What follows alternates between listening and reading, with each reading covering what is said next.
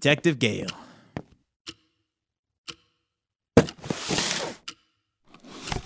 Oh, thank God, something besides ramen noodles. Oh. So let's see. Where'd we leave off? The society split, and so did those three. But it seems like they kept busy. There was the cult incident where Wes, I believe, gets cursed. Some tensions between Julie working for PETA and, and Wes working in some underground network. And the Cash was on his own spiritual journey. Oh, and then there was the Dead Dragon incident with Marshmallow Man, the bank robbery, the skiff on the Stevenson Expressway, and the mass psychogenic sleep event. All were either the cause or involved these three. Jack. I gotta say, you keep saying these three are heroes, but from the picture you've painted, it seems like they've been the cause of most of the trouble. Hey, you wanted context, right? All you really need to know is that it was a rough year, 2020. They each faced difficulties that would scar even the most valiant hearted. So, their execution was a little rough shot. For what it's worth, their actions still saved lives. All right, if you say so, Jack. So let's see here. Ah, yes. You and your co conspirators create yet another secret organization. Tell me, Jack. Why? You were at the United Nations. You had the governmental influence. Why go underground again? You wouldn't understand. People weren't being taken care of. Phaetonians were falling through the crack, and there was, is, a real threat facing our world that you and everyone else here isn't taking seriously. Right. So real that even Wes wouldn't join? Or did he? Right. That's where we left off. I jumped the gun when it came to Wes. It wasn't my place, and honestly, I was still too close, too hurt from the situation to make that call. But the Society of the Weird and Terrifying came together once again to face the threats of the Outlands. It just took a little bit of convincing. The following is a Dungeons and Dragons podcast. Names, characters, businesses, places, and incidents are either products of the Dungeon Master's imagination or used in a fictitious manner. Any resemblances to actual persons living or dead or any actual events are purely coincidental. So sit back, relax, and enjoy the episode. You might be wondering how we got here.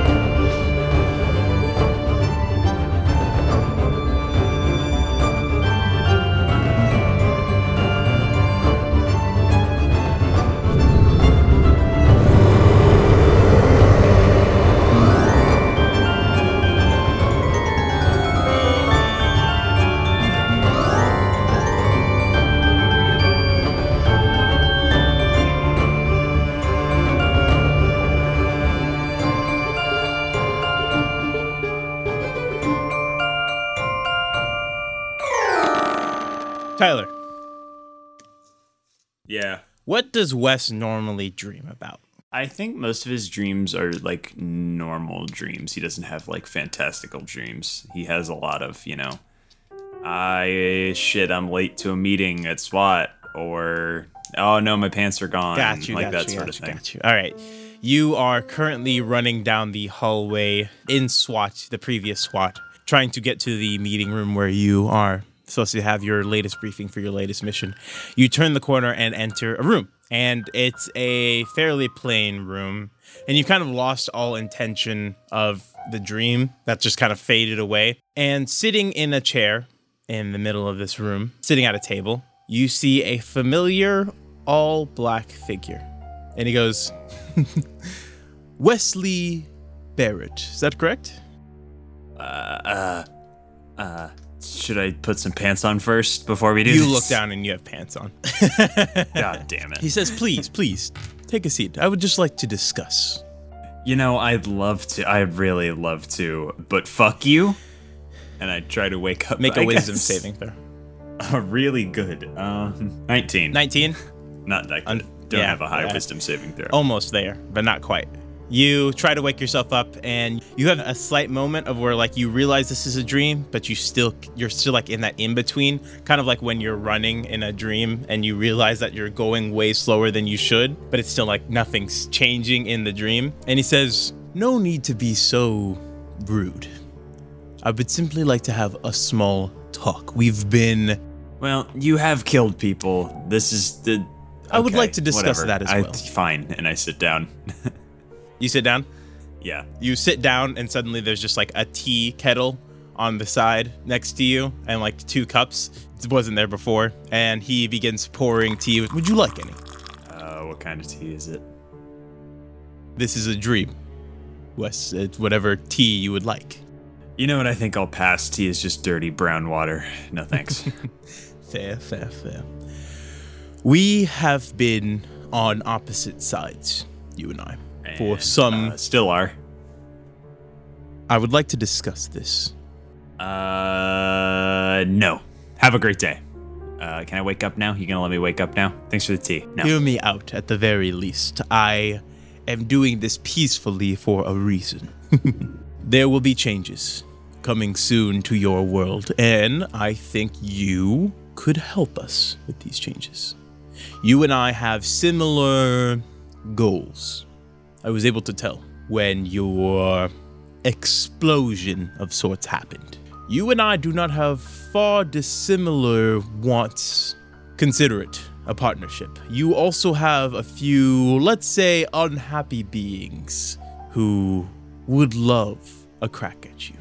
I am holding them back to an extent. Consider my offer. I once was like you. Look, I'm sure you have very good reasons for this, and this is a really excellent, like, second act turn villain speech. But could, like, you actually explain what you're doing and what you want from me? Why the fuck? Let me give you some negotiating skills. Why the fuck would I do anything when it's that vague? You've given me no specifics. You've given me no details. You've given me no reason to trust you. This is just you showing up and going, "Oh, we're the same, you and me. I was like you when I was younger." Like, okay, cool. You've peered into off. my mind, into our mind. You know what we are. You know what we want. And we will have it. It's only a matter of time. Yeah, nope. Nah. Well, I can see that I won't convince you in one night. So, cool. Could you not convince me in any nights and stop invading my dreams? That'd be really. That'd be. That'd be. That'd be sick. I will give you one more chance to consider my offer. The next time, it may not be as nice. Got it. Let me think about it. No. All right. Bye. Can I wake up now? I have stuff to do. You wake up. It's kind of later in the morning as you come to, and you hear a knock at the door. And it's a familiar knock. Who is it? Oh well. That doesn't mean okay. I open the door. You open the door. It, Actually, I checked the peephole first. Who is It's it? Sarah If DiVerona. it's, You know. Okay. Yeah.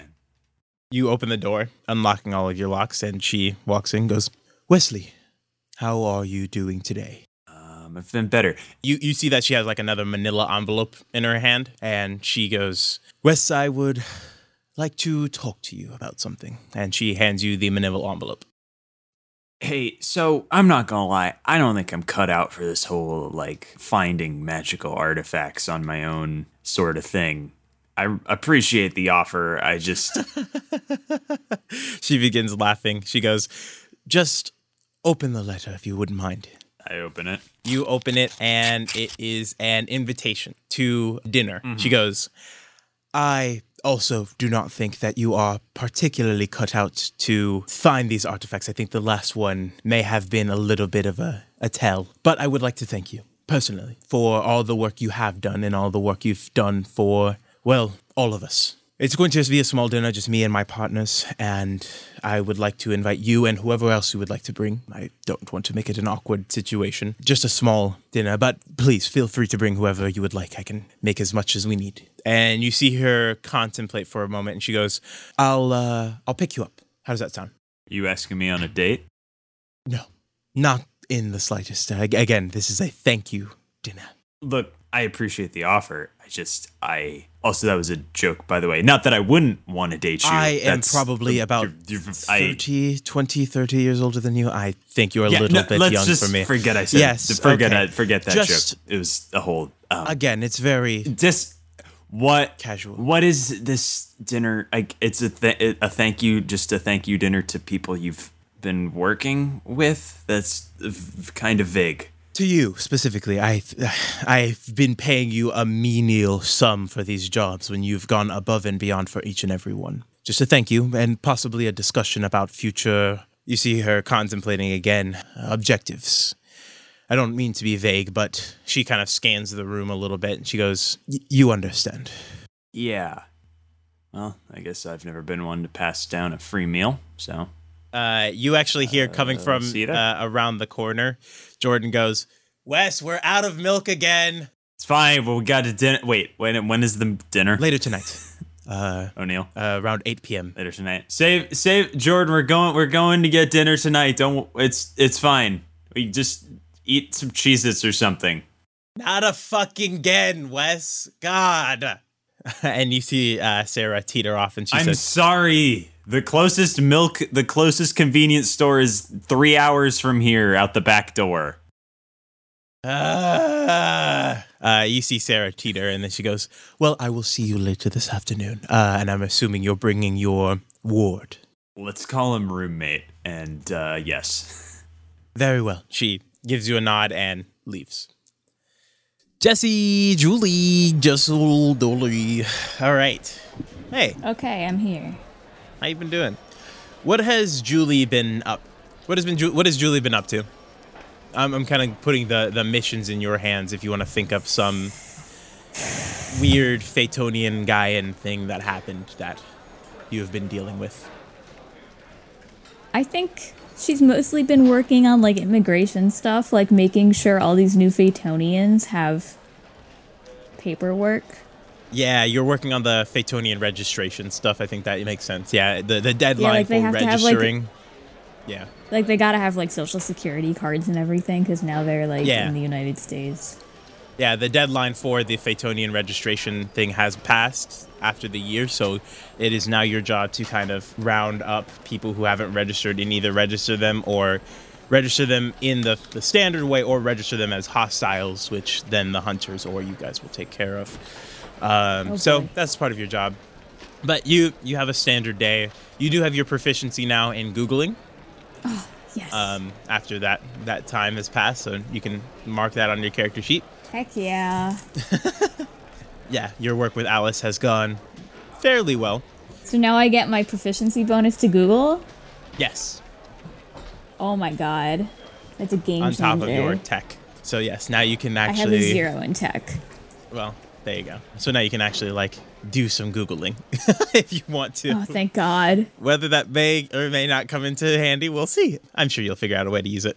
But your Oh, day goes yeah. as usual, and you go home, and you instantly notice that something's wrong because the door is hot to the touch, and you hear some some screaming and some clattering. I run in. You run in and you see Amber has lit a small portion of the kitchen on fire.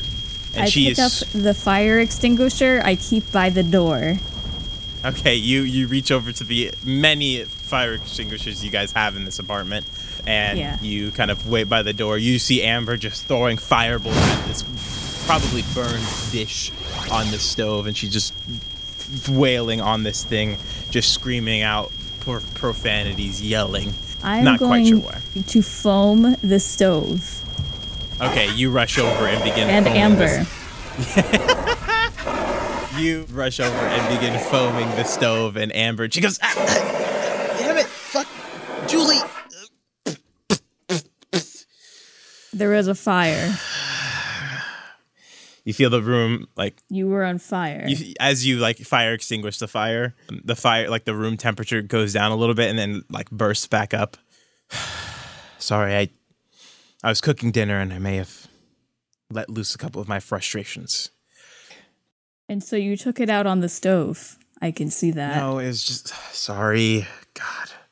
Can you talk about it or is it classified? No, I can talk about it. It's just we had six new recruits die today. Six of them. They were kids. Oh, I'm so. They were like 20. God. They were only able to bring back three. And it's it's all because of this fucking red tape bullshit. And you see the room like you feel the room get warm again and before she like calms Whoa, down. whoa.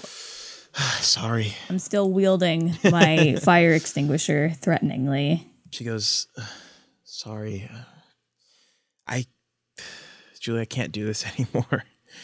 I knew this was going to be bad, but I did not think it was going to be this bad. God, oh, sorry." She waves a hand, and the f- the flames and the smoke and everything just kind of dissipates. She opens the counter and grabs a bottle of alcohol, Fireball, and begins pouring a shot. She motions to Sit you. She goes, "Do you want any?" That's okay. She sets the shot down And- and Maybe you shouldn't be drinking grabs right the now. bottle. She says, It's been a while since I've had a drink. I think I need one. I set the fire extinguisher down by my feet where I can still reach it. She takes a heavy swig of fireball and then begins coughing for a while for a un, a non unimportant amount of time before she wipes out her mouth and goes, Julie, um, there's been talks. We're considering Talks about what? I don't know a lot about it, but apparently before the United Nations and before World War II, the society was underground in a sense. She goes, they're talking about possibly doing that again. Bringing back some of Don't tell me you're going to join. Julie, I just lost six 20 year olds who had their whole lives ahead of them, all because the United Nations wouldn't let me intervene because I was supposed to stay at my post. It's bullshit. I'm I'm not gonna stand up for this anymore. I'm not. We're gonna work how we've always worked. Yes, it's a little bit freeform. Yes, it's a little bit unorganized, but we do what we need to do when we need to do it. And I'm not gonna sit by and let people in suits and committees and boards decide what I need to do when I know what I need to do. I was the highest ranking evocation person in the society. I was able to make the decisions when I needed to make them, and I made them more or less as well as I could. But I'm not going to sit here and let my hands be tied anymore, Julie. It's not like people didn't die in SWAT. Yes, but we had safeguards, we had ways of bringing people back, we had ways of dealing with these. Besides your friend Cash, we hadn't lost someone in 20 years. Are you counting the first time Cash died? Because the second time we had already. It had only been like a few months. Yes, the, the first time. I don't know. I'm not saying you have to join, and I don't want to put your PETA position at risk, so if you don't want to, I understand, but we're having a meeting. If I don't, though, they'll find. They'll find out. We just can't. Julie, there's some other information that's come to head, and I don't know if they've let you know, if they've made you privy to it, but there's something going on with the Outlands, and it's not good. What's going on? And that's classified, and I can't necessarily tell you much more. But if you want to know, We'll be divulging it at the council meeting. It's it's not great. If I join, I want to be a council chair. she she kind of takes a moment and like looks at you and just kind of begins chuckling. She says, "Julie, that is not something you want to do. Trust me on that. You you don't want that. You definitely, definitely, definitely, definitely do not want that." You can definitely be a senior ranking member for sure and with all the work you guys did for the the merge there's no reason why you wouldn't have full agency, but you don't want to be on the council. Julie, you don't. Well, then I want to be privy to the same information the council is. You will be. In fact, we will all be. One of the failures of the society was we started holding secrets from each other. And that's not how a society functions. Everyone will be privy to the same information. I promise you that. Well, I mean, there has to be some stuff classified. We tried that way, Julie, and this, she kind of motions to the general vicinity, happened. So you're gonna tell everyone about who the last conjuration chair was. It's the first way we could gain the trust of those who we may have forsaken. We, I'm not going to say that the previous society was perfect. In fact, it was far from it. But we need to learn from those mistakes and move on. I don't know if PETA will let me go. Oh, trust me, the United Nations isn't letting me go either. This is being completely done in secret. In fact, she motions towards the door, and you didn't notice at first, but there's like a strange little sigil. It looks like this eye almost, but has these like branches kind of going out from the eye. She goes, I made sure to make sure that no one could look in here. I said it was for privacy reasons. Do you not normally have a privacy ward on the house? I do in the lab, but not in the entire house. And I decided it was about time we upped the security.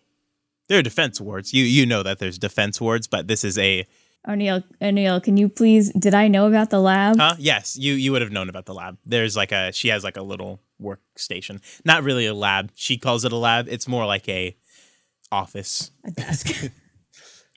When's the meeting? This Friday.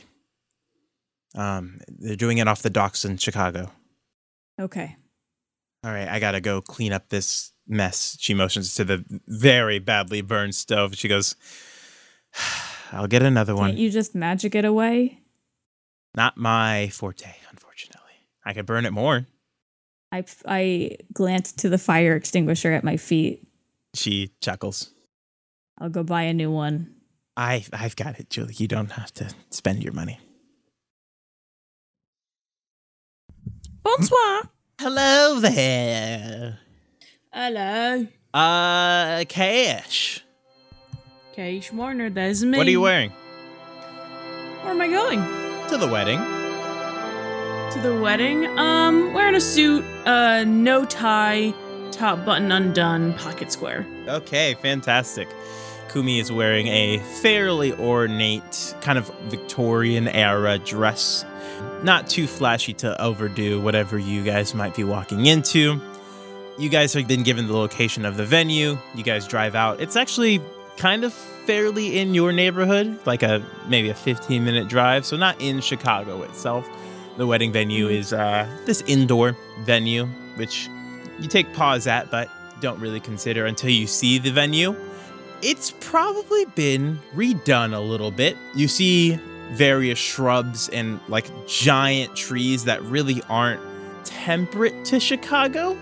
And it's also hmm. like we're still getting out of the winter. This is like February, end of February, March area. Yeah.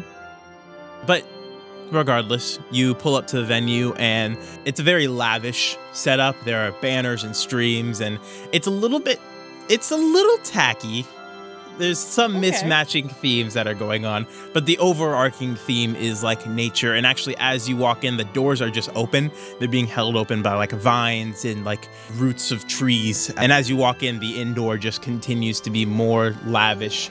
And you see dozens of little folk running around, gnomes and halfling alike. You catch the occasional elf. None of them resembling Hans's clan of the darker skin tone. It's mainly, fair, fairer skin elves. You see them actually like setting up decor and casting spells to set up the wedding. And you see streams of colors and glowing orbs of light kind of floating through the venue. And you see the the wilderness kind of men, melding between the inside and out, keeping it like flowing as you walk through this venue. And as you get inside, you see small trees and shrubbery kind of lining the entrance and, and making decor in general. And and the shrubbery kind of grows out and then the, the venue itself, there's like a, a hallway that kind of wraps around the central cathedral, you might say. And then as you walk into the cathedral, you see this giant tree kind of stretching up to the ceiling of this venue, all the way down, kind of as an altar. And, and you see like various uh, small folks still running around, getting ready. Uh, you see people excitedly talking. You take a moment and what do you, what do you do first thing? Are they like is the bar open yet, or I just find a seat? I guess. The bar is open. The tap is a flowing. You know, the gnomish folk love to party.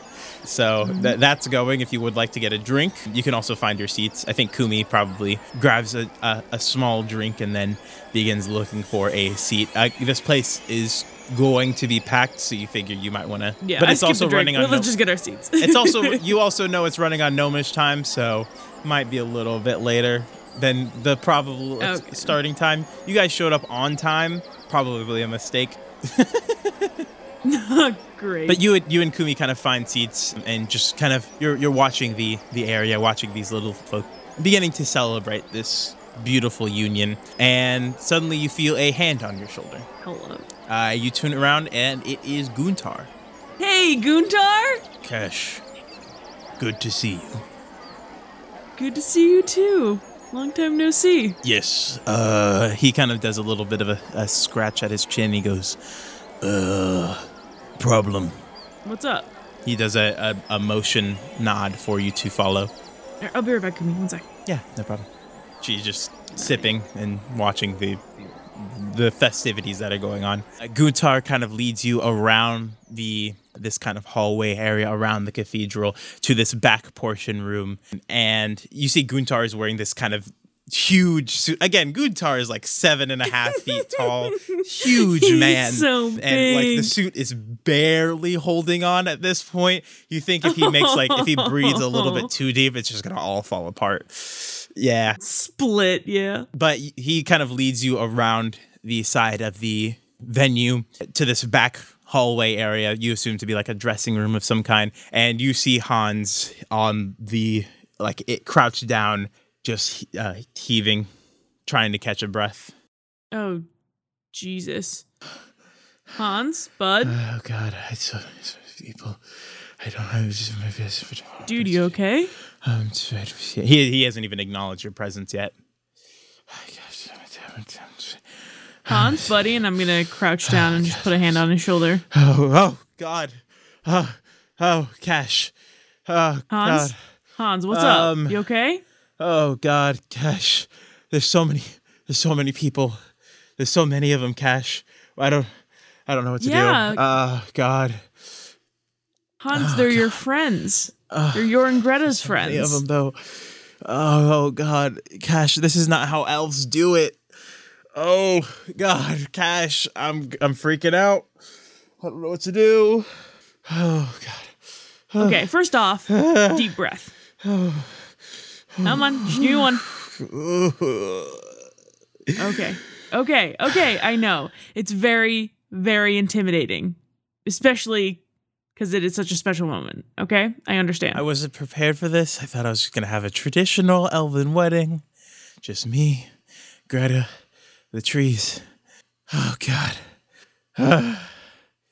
you see Guntar kind of uh, creaking the door open, kind of peering out, like making sure no one comes back in here seeing seeing this moment. okay, so part of it is you have to respect Greta's family's traditions. Yes, Yeah. Th- this is now your yeah, family. I know. I and I and I love them very much. Oh God. Hans, you can't fuck I this up. know. That's why You're getting I'm married. so nervous. I, I can barely keep my lines in, can't in my make a mistake. I can barely keep my vowels down. Gr- uh, Greta's great great great great uncle Opie is here. Cash, Opie? Opie. Oh, I wouldn't know that. You, Never yeah, mind. you wouldn't know that. um, he goes, uh, I, I just, uh, I don't know what to do. What? So what? So is it you're nervous because there's a lot of people There's here? a lot of people, and I'm nervous, and my family they didn't want to come because it's not in the traditional Elvish way. So, I mean, I my well, that's bullshit. That's I mean, on my them. brother's coming, but oh god, I just I just don't want to fuck this up, Cash. You know, You can't fuck it up. I can though. What if I forget my vows? What if I forget? uh, You know, I Whatever you say, because as soon as you get up to that altar, it's just going to be you and Greta. you're right. and you might have a set script for yourself, but if that's really what you want to say to Greta, that's all going to come out anyway.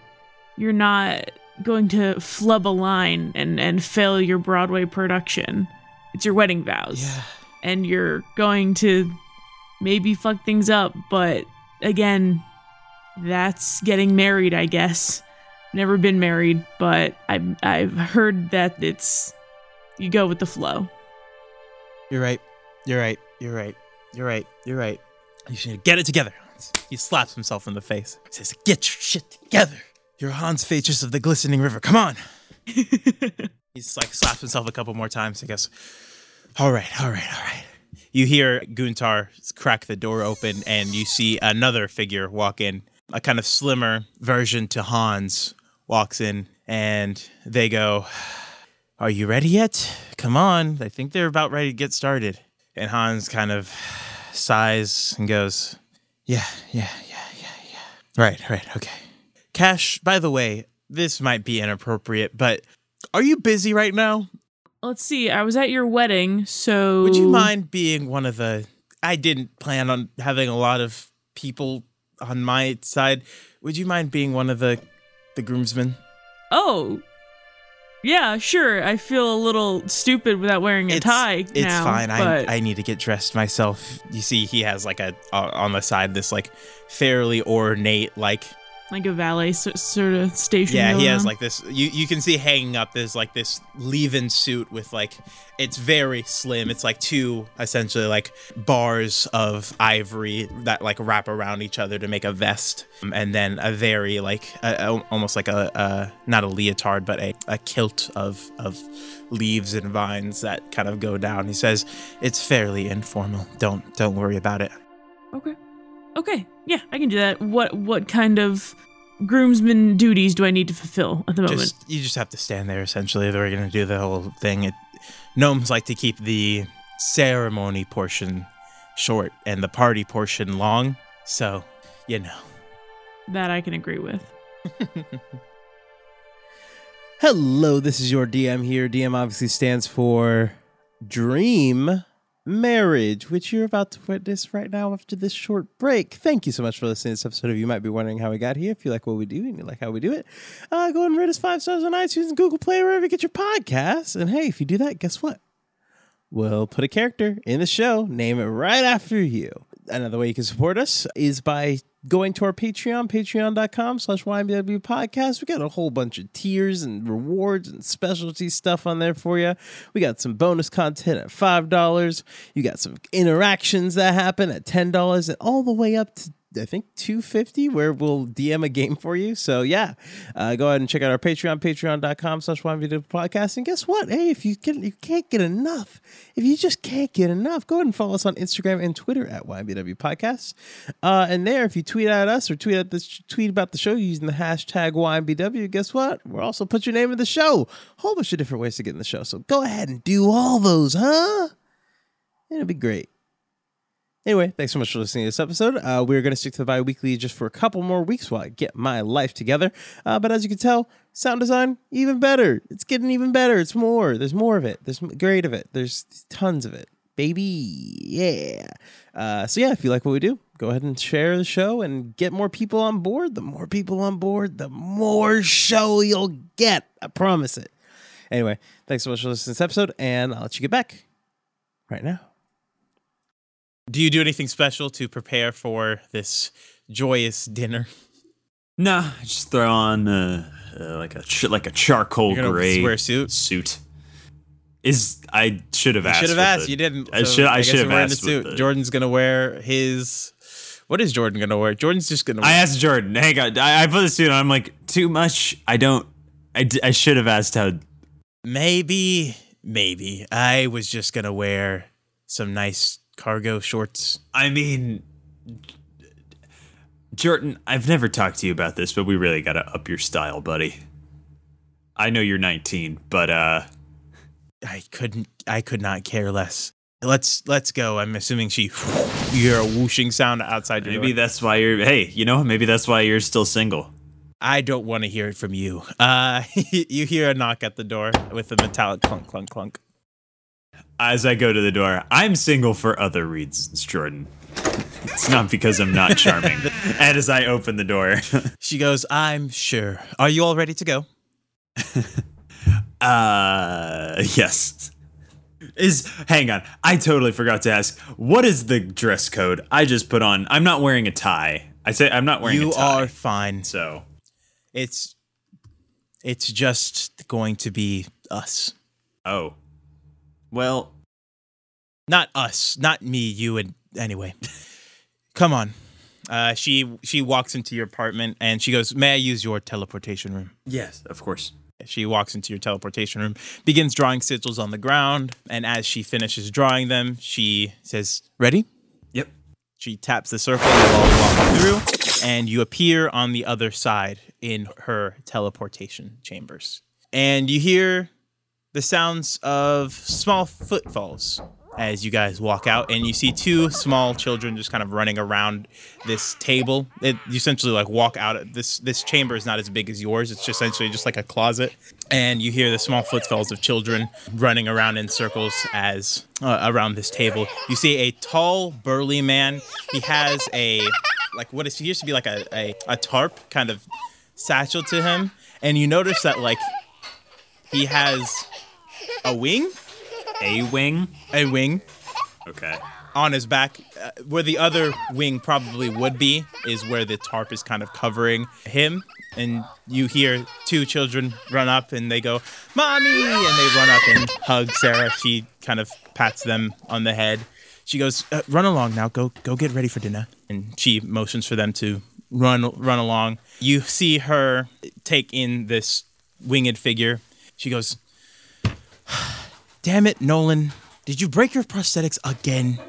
And you hear this Aasimar man bark out. He has this like flowing white hair and he turns and you see his like pure white eyes and he smiles as he looks at Sarah. He goes, There was a little bit of a confrontation at Central Station, and I may or may not have broken a part of my prosthetics. They're on the table if you wouldn't mind fixing them. And she you you notice that like the table is set but sitting on the corner is like this contraption. Think of it like Icarus, like an Icarus like contraption of the wings, except for it's just a wing and an arm. And she just walks over and begins fiddling with that. How could you do this to me, O'Neill? Huh? You're making me meet new people in a person's home. I, Tyler, am anxious. Am socially anxious right now. Fantastic, great. Continue. and you see another woman, a very very pregnant woman, younger than Sarah, kind of rolling out on in this wheelchair, and she goes, "I told him not to go. I told him we had something to do, but he is insisted." On going to fight whatever monster was down, said it was a calling, whatever, blah, blah, blah, blah, blah. You know the drill. And Sarah just lets out a chuckle and goes, Wes, Jordan, these are my partners. Nolan, not from this world, obviously, and a Samar f- fallen living among us today. and Nolan kind of lets out another chuckle, goes, You always talk the best of me, Sarah, rolling his eyes. And she goes, This is my other partner, Whitney. She is the person who keeps the house while Nolan and I run off on our various adventures.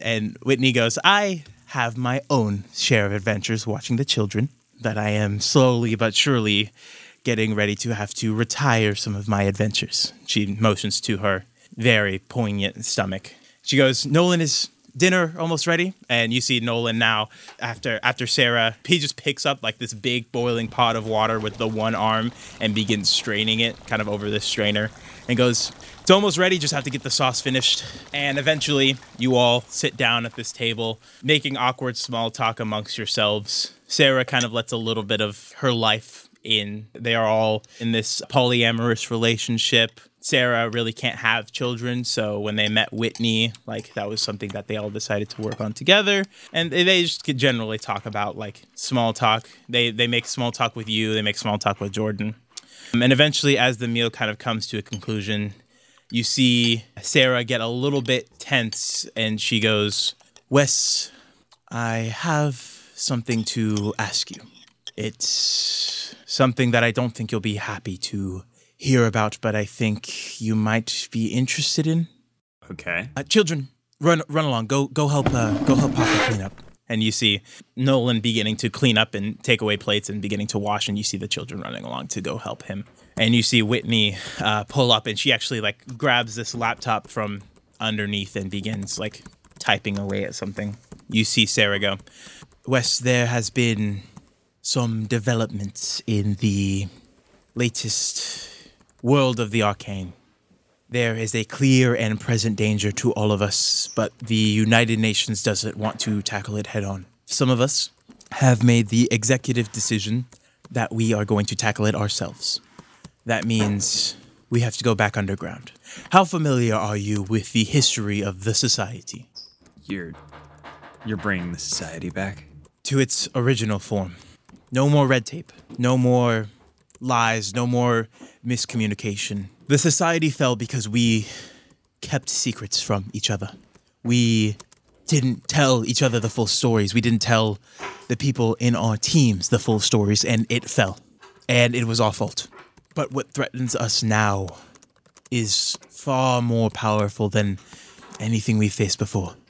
Sarah, I'm pretty damn familiar with the history of the society. I know you I know how it ended for them. I know how it ended for my entire family that was involved with them. Not one Barrett has made it out of the society intact.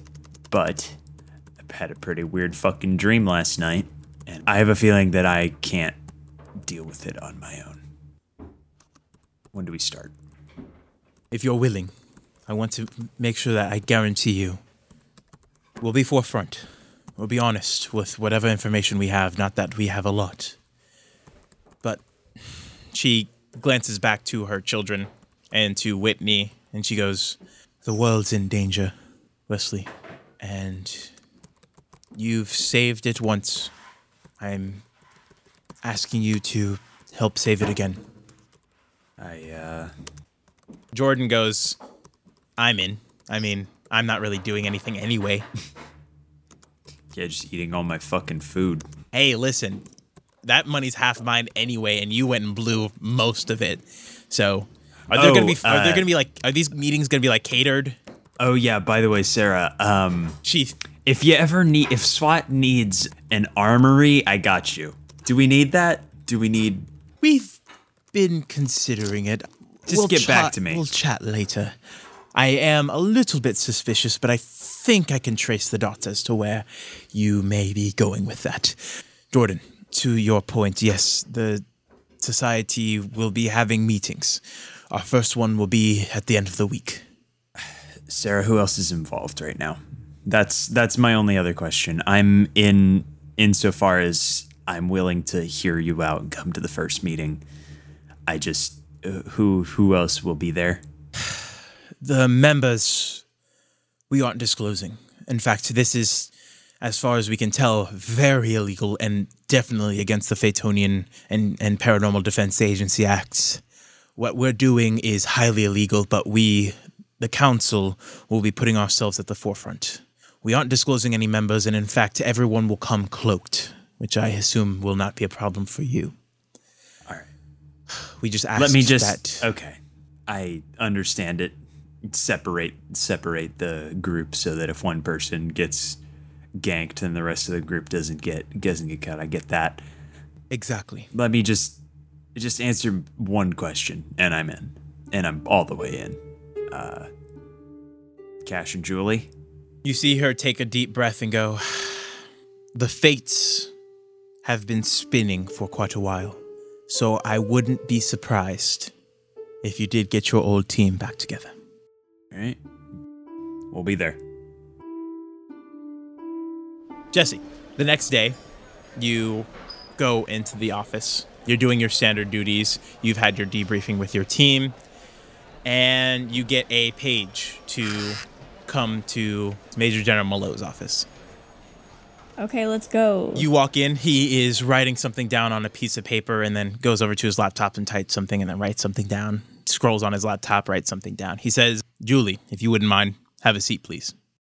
of course. You sit down and he finishes what he's doing, writing things down, looking at things, writing things down, looking at things, writing things down. He folds up this piece of paper, uh, kind of seals it with this envelope, and it just disappears as soon as he seals the envelope. And he goes, Captain Davenport, you are being relieved of duty at once. You are being reassigned to a special mission. Okay. May I ask why I'm being relieved of We need you as a special operative in a covert reconnaissance mission. There has been word of some underground society forming. We don't know the entire scope of the situation. Your mission is to find out who's involved, what their goals are, and to follow them and report back to me. I will be divulging the information to the rest of the Paranormal D- Investigation Defense Agency, and we will act accordingly. But if you wouldn't mind, keep this 100% discreet. The only person you will report to is me. Of course, I wouldn't dream of telling anybody. He goes, Your team will be reassigned. Of course, no need to worry about that. The paperwork's already been handled. The meeting place for this meeting is apparently somewhere in the Chicago harbor, although I think the the information about it will be coming faster than we assumed. Okay. So be ready for any other information. Do we have any suspects? The most alarming thing about these suspects is that it's people from the previous society that you apparently worked for, which is why we decided to go with you for this mission. And a certain person of interest that we have that has been eluding us for some time now. A certain Wesley Barrett that I am sure you're familiar with. I am. Once we figure out the society's goals, Wesley Barrett will need to be apprehended and taken down, of course, as you know. But you will need to be completely covert in this mission, and if you need any memory adjustment so that they cannot read your mind, that can be done within the medical facility. Is there any kind of charm or shield I could wear that could prevent? Hmm. We might be able to outfit you with that, so we will try to figure that out. We'll we'll we'll get working on that. Let us know any other items that you might need for this mission. I understand that every other member besides those who are being represented is supposed to be clandestine from what we our information is telling us. Not quite sure what that means, but the meeting will be at the end of this week. I will be there. Fantastic. You are dismissed, Captain Davenport. Thank you, sir. Hello. So, Hello. the ceremony gets off to a interesting start. People are still filing in as the organ begins playing. You begin walking down the aisle.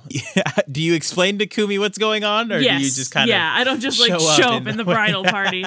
Be like, okay, so I'm not sitting down. I'll be over there. But yeah, I like dip out at one point. to be like, okay, I'm gonna check in with you, and then I'll be back in. Right. Okay. Okay. I I think don't I, understand Yes, what's going and I on. said yes. I don't know. Sure. she she laughs so at you. understanding. Okay. I you, you you. have a history now with Kumi of just kind of doing things, and she's she seems fine with it, but it is very funny to her. Should get pulled. Eventually, the ceremony gets off to a start. Um, people are still filing in. People are kind of being a little bit loud and chattery um, on the gnomish side. As the ceremony begins to start. The gnomish side actually fills the Han side, which you guys were kind of sitting in. Mm-hmm. It it's essentially mainly Greta's family. You do see one other little bit older, not like old man, but like probably if if a human were in their 50s, elven, dark-skinned elven man sitting there kind of with his small glasses just looking at the situation very he's definitely looking down on the situation, but Gotcha. you guys walk in, the music plays, and the ceremony goes. And it's beautiful. Hans walks up with you. You take a smaller gnomish woman by the arm as you guys walk up and split off.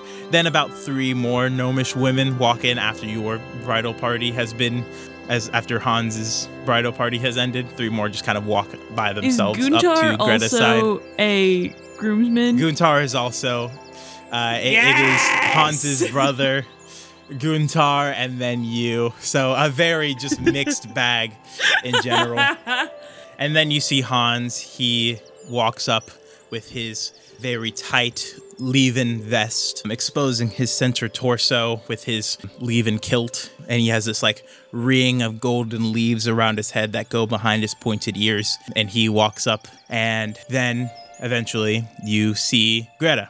She's wearing this beautifully ornate white and, and pink and purple flower dress that comes down and drags behind her and is being carried by pixies as she walks down the dress, the veil covering her face, and everyone immediately just dead quiet as she begins walking down the the aisle.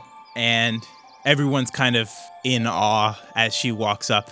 And as she walks up to Hans, he slowly lifts the veil and you hear a gasp come from the audience. Greta looks just as beautiful as she could be.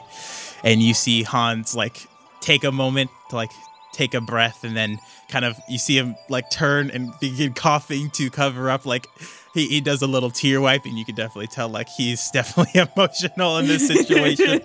yeah. Aw. And and you see another a, a gnomish man kind of lumber up to a, a, more portly gno- gnomish man lumber up to this altar and the ceremony begins it doesn't have a long-winded opening and the two exchange their vows hans does a little bit of a fumble in between his but the sentiment goes through and as that happens an aurora borealis begins to glow above them as the tree, the center tree, begins lighting up with these different glowing orbs up and down it, and a doorway opens as the two say, I do. And they both walk into this tree. It, it takes them a moment to get to the top, but they emerge at the top and then they exchange their first marital kiss Wow. and the entire room lights up at this point. Gnomes hanging off the, shield, the ceilings, jumping up and down. You see Hans's brother kind of pinches his nose and shake his head and laughing at the, the gnomish figures. You see Guntar wiping a couple tears away. He's he's been he's been sobbing this entire time. Uh, and this is the, the gnomes don't even start wait till for everyone to leave before the, the party starts. You hear a certain gnome bu- that goes by the name of jebediah begin playing this music as everyone begins fa- like leaving out and the party gets off to a, a fantastic start. What do you and kumi do? Because this is probably the wildest party you've ever been to. I think I'm going to go easy on the drink this evening, but I'm ready to fucking get down and get funky. okay. Yeah. Uh, Jebediah is playing this music. He's also acting as a DJ, sometimes switching between like kind of more orchestral music with this huge orchestra. Mismatched in a sort, but they all work together. And then there's also just like normal Phaetonian, or not Phaetonian, normal like Gaian music that plays mainly like 80s hits. Uh, going Yes. back and forth, kind of going stop between the two. believing. yeah, exactly. it, it is just a wild time. Uh, there's like gnomish games line dances? happening. Yes, definitely gnomish line dances. Lots of spinning and jumping and flipping. It's wild. It's a fantastic party. Kumi is actually off. She actually gets in a little bit of a, a gambling game and ends up cleaning out a whole bunch of gnomes. nice. And you root her on, kind of drunkenly. You've got the glow That's my girl. at this point. Uh, and, and she handily beats these gnomish folk who spit and curse, but everybody's having a great time. Hey. And the dancing continues far into the early morning light. And as like gnomish folk begin to eventually like pass out on the floor at this point, you figure most people probably won't leave this place. What do you do? At some point during the actual evening, before it gets like sloppy, I'll probably like Uh-huh. stop and say hi to Greta and like all that stuff, and just be like, "Oh, congrats!" and and and Yeah, she have a conversation. she goes up to you and like, yeah, she goes, "Uh, "Thank you so much for coming. Uh, we, you know, Hans didn't necessarily invite a ton of people, so I'm, I, thank you for coming Of to to support of him. course. Yeah. Uh, I want you to know that like all the the SWAT stuff is it's water under the bridge. Like, thank you so much for for coming oh, of course. It means the world to us, and it means the world to him. So, Yeah.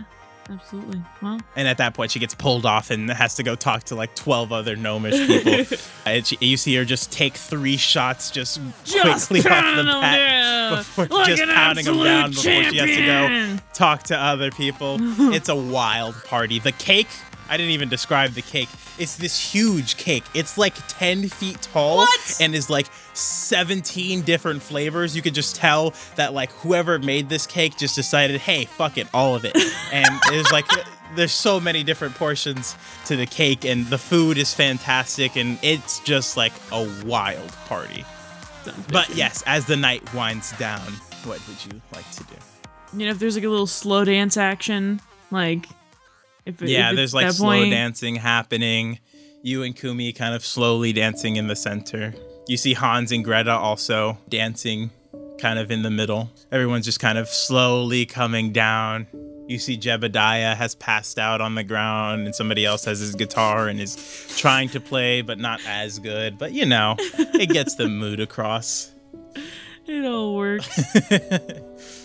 Thanks for coming to me with me to this. Yeah, of course. I wouldn't miss this for the world. I had a great time. Gnomes know how to party. Holy shit. Oh, wow. wow. um I don't know. He's not gonna say it here. Nope. Okay. You see Guntar tink a cup tink on a glass, and he he looks a little tipsy, but he's a big man, so it probably takes a little bit more for him to get gone. But you see him swaying a little bit, and he goes, "A toast to friends, to loved ones, to love." And everyone who's still conscious kind of picks up a glass, even if it's not necessarily theirs, and goes, "Here, here!" And everybody drinks. L'chaim. um, eventually, the night kind of finally comes to a close, and you see various gnome and elven folk kind of beginning to pick up and clean up and repair some of the damages to the various structures in this building. Yeah. you see Hans and Greta have gone at this point, and it's just a few folk just kind of sitting around chatting, and Guntar and Hans's brother, who you haven't maybe learned his name yet, uh, walk up to you. And Guntar goes, Thanks for helping. Of course. Yeah, absolutely. 100%. Glad to do it. I'm Cash, by the way. Nice to meet Oh, you. nice to meet you. Uh, my name's Vess. Is that Vest with two S's? One S. Is that Vest Fuck with you. the what? Oh, oh, yeah. Yeah, uh, thanks for thanks for coming. It, it did mean the world to, to Hans. I know our dad ended up showing up finally, but no one else from the clan really does the whole wedding thing. So it, it really does mean a lot that you came. of course. Yeah. Guntar does a little bit of a, a side scratch and goes, um, "Did you hear the news?" What what news in particular? Uh, he does a little bit of a look around, um, and then he kind of crouches down to you, and he kind of whispers in your ear, "The society, we're getting back together." Oh. oh. He does a, a nod and goes, "I don't know if you've been offered yet, but I would come." Huh. Okay, I'll keep that in mind. He gives you a nod, and, and Vess goes, Well, I have to go make sure that my brother didn't die. So I will be seeing you all off. Thanks again for coming. Valley it never- really does mean a lot. Thanks, Vest. Nice meeting you. Nice to meet you too. He does a, a, a an elegant elven bow, and Guntar and Vess walk off. Go to bow, but my head's a little foggy, so I'm like, oh god, okay. So you, you do a little bit of a stumble. Kumi grabs you by like the collar of your shirt. She says, "Come on, you!" And the two of you begin kind of making your way back. Later that night, uh, you finally make it back to your home. Everyone else is asleep, Um, and finally, you and Kumi kind of settle in for the night, and you have a dream. And the fog in your dream sort of clears, and you hear a familiar voice. Hello. Hi. I believe it is time for a new lesson. Okay. Am I drunk in my dream? Huh? Am I drunk No. in my dream? Okay, good. You're sober. I I, don't wasn't think you. sure you- what your laws, what know- mental state I enter these dreams into. That's fair. He goes. There will be developments coming to you in the future, and I think you need to prepare for them. You know how to use the spirit realm. Yes. It is time to teach you how to use it for others.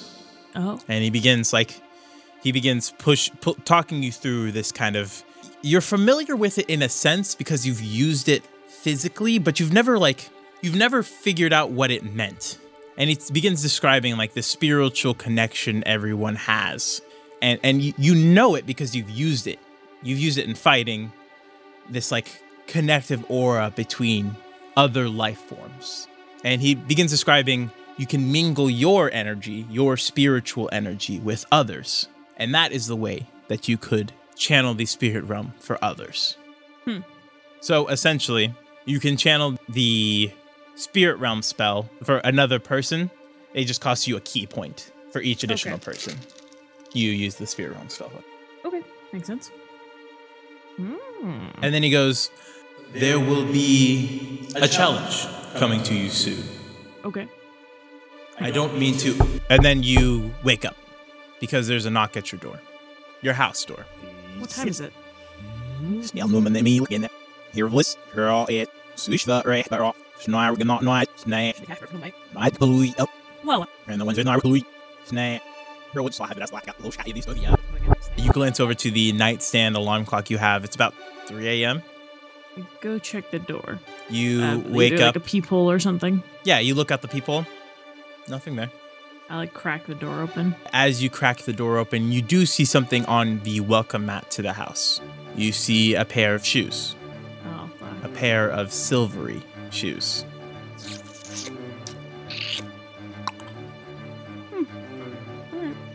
I pick this up. You know when you pick up shoes with your two fingers and the heels? Yep. Like that. Pick them up. Pick them up. Cool.